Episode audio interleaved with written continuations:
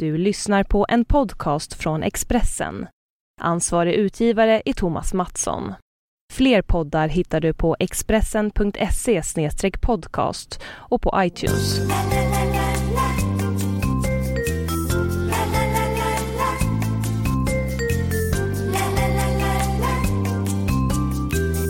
Varmt välkomna till Spelpodden. Vi är inne på den tredje VM-dagen och vi kör på precis som vanligt. Det är jag, Thomas Wilbacher och det är Daniel Olenklint som idag är med mig på lina här. Hur är läget? Jo, det är helt okej. Det är uh, tufft med VM. Mycket matcher och uh, mycket eh, sensationella händelser. Både domare och resultat som gör att man är ju, man är helt snurrig här. Men det, är, det kan bli ett fantastiskt VM det här. Vilken inledning! Ja, helt otroligt och många matcher sådär som man lite på förhand eh, undrade om de inte skulle bli målsnåla har ju blivit riktiga målkalas istället. Eh, jag är lite så här eh, förväntansfull inför eh, de återstående matcherna här eller framtida VM och se om det ska fortsätta på det sättet. Det gjorde ju det i Confederations Cup. Kanske kan vi få en repris på det. Ja, precis. Och ser man ur ett spelperspektiv så har ju spelbolagen lagt ut väldigt låga priser på över under, alltså har spekulerat i målsnåla matcher. Så att eh, de som har trott på mål har haft extrema överodds så här långt. Ja, verkligen, och vi har ju några sådana matcher idag. En av dem är ju Colombia-Grekland till exempel. Men skulle du vilja säga någonting om, om gårdagens stora smäll bara innan vi fortsätter? Ja, det är svårt att, svårt att inte nämna den. Ja. Eh, det är väl risk att man får sitta här med domstruten om, om Spanien nu gör ett tidigt uttåg ur VM. Men jag tycker ändå Spanien spelar faktiskt bra i 44 minuter. Eh, Costa fick precis den funktion som jag hoppades på. Gick i djupled, fixade straffen och så vidare. Eh, Silva har friläget till 2-0 innan eh, totala haveriet inleds med egentligen obefintlig målchans. Lång, lång passning som innebar 1-1 och sen andra halvlek är det sämsta jag har sett av ett spanskt landslag någonsin. Så att, eh, det ska bli oerhört intressant att se var Spanien tar vägen. Del Bosque har en jäkla bra bänk också. Hoppas och tror att han gör ett par förändringar till Chile-matchen. Som ju kommer att bli eh, något i hästväget. Spanien som måste vinna mot ett Chile som vi såg igår, som, som vi var inne på, spelar en enormt rolig och eh, aggressiv fotboll. Ja, och eh, som också är väldigt svajiga i försvaret. Eh, Australien hotar dem flera gånger, var till och med nära att kvittera i något läge där. Helt rätt. Och det var väl gamle Bresciano från Parma om jag inte minns Ja, han spelar än. Lite, lite skillnad på kvalitet mot spanjorerna, normalt sett. Ja. Eh, för övrigt där Chile spelar ju med Medell. Vad kan han vara? 1,70-1,75 ja, som mittback. Ja. De har det kortaste mittbacksparet i hela i VM faktiskt. Ja. Ja, jag ser fram emot det. Men äh, dagens övningar. Du, äh, du har lite idé vet jag du vill gärna snacka upp lite grann om Uruguay, eh, ja. Costa Rica. Ja, men det stämmer. Jag skulle vilja flagga lite för Costa Rica som gjorde en väldigt bra, ett väldigt bra kvalspel. Eh, så imponerade faktiskt, framförallt defensivt. Och eh, nu möter man ett Uruguay som hade det är betydligt eh, svårare faktiskt än Costa Rica. Eh, de fick ju till slut eh, gå via playoff till Brasilien. Och de har framförallt haft svårt när de blir bollförande. Och det är precis vad de kommer vara idag mot ett tätt försvarande Costa Rica. Jag tror att de kommer få ganska svårt att luckra upp det försvaret och känner på mig att det kommer bli målfattigt. Nu har vi dessutom fått bekräftat att Suarez inte kommer att spela. Eh, så jag, jag, jag, tycker att under 2,5 där till eh, 1,77 står det nu, är bra. Det skulle också kunna vara bra, jag har inte spelat det än själv, men jag kollar på plus 1 Costa Rica, står just nu i 2,12. Eh, alltså, jag är inne på att det skulle kunna bli ett skrällkryss i den här inledningsmatchen. Mm, intressant. Extremt tungt avbräck som alla vet med Suarez och det sägs ju att Forlan kommer att spela idag. Det är ju absolut inte den spelaren det var eh, en gång i tiden. Nej, för fyra år sedan var det ju han som tog dem till eh, bronsmatchen mer eller mindre, som de sedermera förlorade. Så det, det, är en helt annan Forlan som, som kommer att spela idag. Men annars då, den tunga matchen, det är ju England-Italien, som alla snackar om. Och den ska vi också prata upp lite. Hur ser det ut i Englandsläget egentligen, Daniel? Det ser bra ut och eh, oerhört intressanta marknadssvängningar här. Priserna på Italien kom ut eh, väldigt lågt. Men det har alltså droppat, eh, vad kan det vara, 40-50 punkter.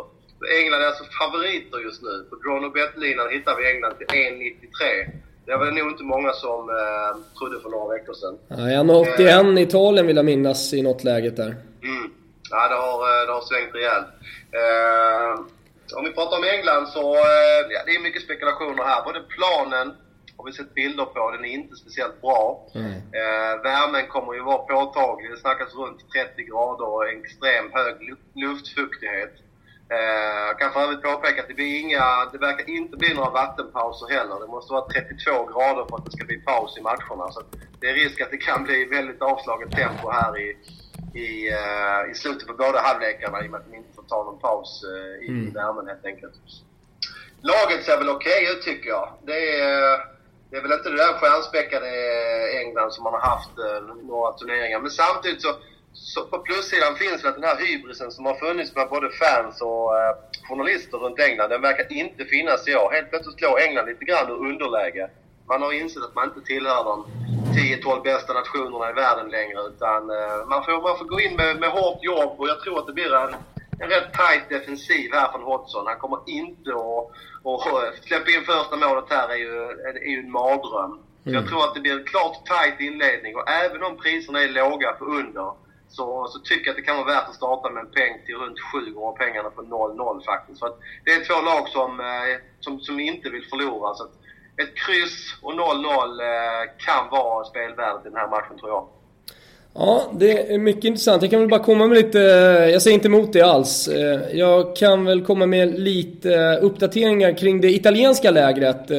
Det eh, rullades ut uppgifter i morse om att Buffon har skadat sig på träning. Eh, det rör sig om en ankelskada men de ska även kolla knät som han tydligen har ont i också. Eh, det vore ju ett avbräck för Italien även om Sirigu har varit bra i de matcher som han har spelat. Eh, de har ganska brett på eh, målvaktsfronten trots allt Italien. Eh, annars så förväntas Prandelli ställa upp med ett defensivt lag, fyrbackslinje, plus De Rossi precis framför det där försvaret som en städgumma. Eh, det blir ju eh, väldigt eh, tätt när, när England anfaller. Och framför De Rossi så spelar alltså tre innermittfältare eh, med Verratti, Pirlo och Marquisio. Där Marquisio blir den offensiva. Det intressanta med det där, som, som jag tycker ska bli intressant att se, Eh, det är Verratti och Pirlo ihop, alltså två stycken eh, regissörer, två stycken spelare som gillar att hålla i bollen. Hur kommer det funka? Det har han bara testat en gång tidigare, Prandelli. Eh, så att det är ett frågetecken. Vi får väl se om, det, om Prandelli lyckas eller inte. Annars så är Barotelli ensam på topp. Och så har han Kandreva, alltså en offensiv mittfältare som normalt sett trivs bättre på en kant bakom sig. Så det, det är ett defensivt Italien, vilket också då talar såklart för under i den här matchen. Ytterligare en poäng jag vill nämna här är ju att eh, om nu din teori stämmer att Costa Rica har poängchans mot Uruguay. Mm. Lek med tanken att den matchen skulle sluta oavgjort. Då, då borde ju rimligtvis det oavgjorda resultatet vara ännu mer aktuellt för både Italien och England. Verkligen. att båda lagen kommer att tro att de slår Costa Rica. Så att, uh, vi kan vara inne på något. På. Vi kan vara inne på något. även i nio matchen. Mm, verkligen. Ja, men det, det, är väl det och det är väl dagens matcher, eller hur Daniel? Ja, vi har ju Colombia Grekland. Vi nämnde ja. bara väldigt kort. Ja. Eh, Colombia, som alla vet, gynnade av eh, klimatet här mm. kontra grekerna troligtvis. Eh, grekerna kommer ju spela väldigt, väldigt defensivt. Har dock en joker på topp i Mitroglou som vi pratade om ett par mm. gånger i, i våras, som dock inte fick några chanser i Fulham, men har varit stekhet i landslaget. Så att, mm. eh, jag vet inte vad du tycker, men priserna här är ju extremt låga på under i Colombia, Grekland. Och, Lek med tanken att Colombia får första målet till exempel. Och då kan ju inte Grekland köra sin defensiva taktik längre. Så jag tycker att det, du vet, det är som startlina på över 1,75 mål Asian line till 1,83. Ja, det är otroligt. Alltså bland de lägsta linorna jag någonsin har sett. Ja. Så att, uh, det kan vara fel. Hålla noga koll på, på, på den matchen. Det är möjligt att marknaden har överreagerat på, på under. Mm. Ja men så är det. Eh, ska vi stanna där idag och så återkommer vi imorgon? Det tycker jag. Vi hörs imorgon och lycka till ikväll. Ja, jag ska bara säga det och på, påminna om att vi har en kampanj på Football United. Eh, gratis första veckan, 169 kronor för två månaders speltips av proffsen. Eh, det tycker jag inte man ska missa. Lycka till ikväll nu med spelen så hörs vi snart.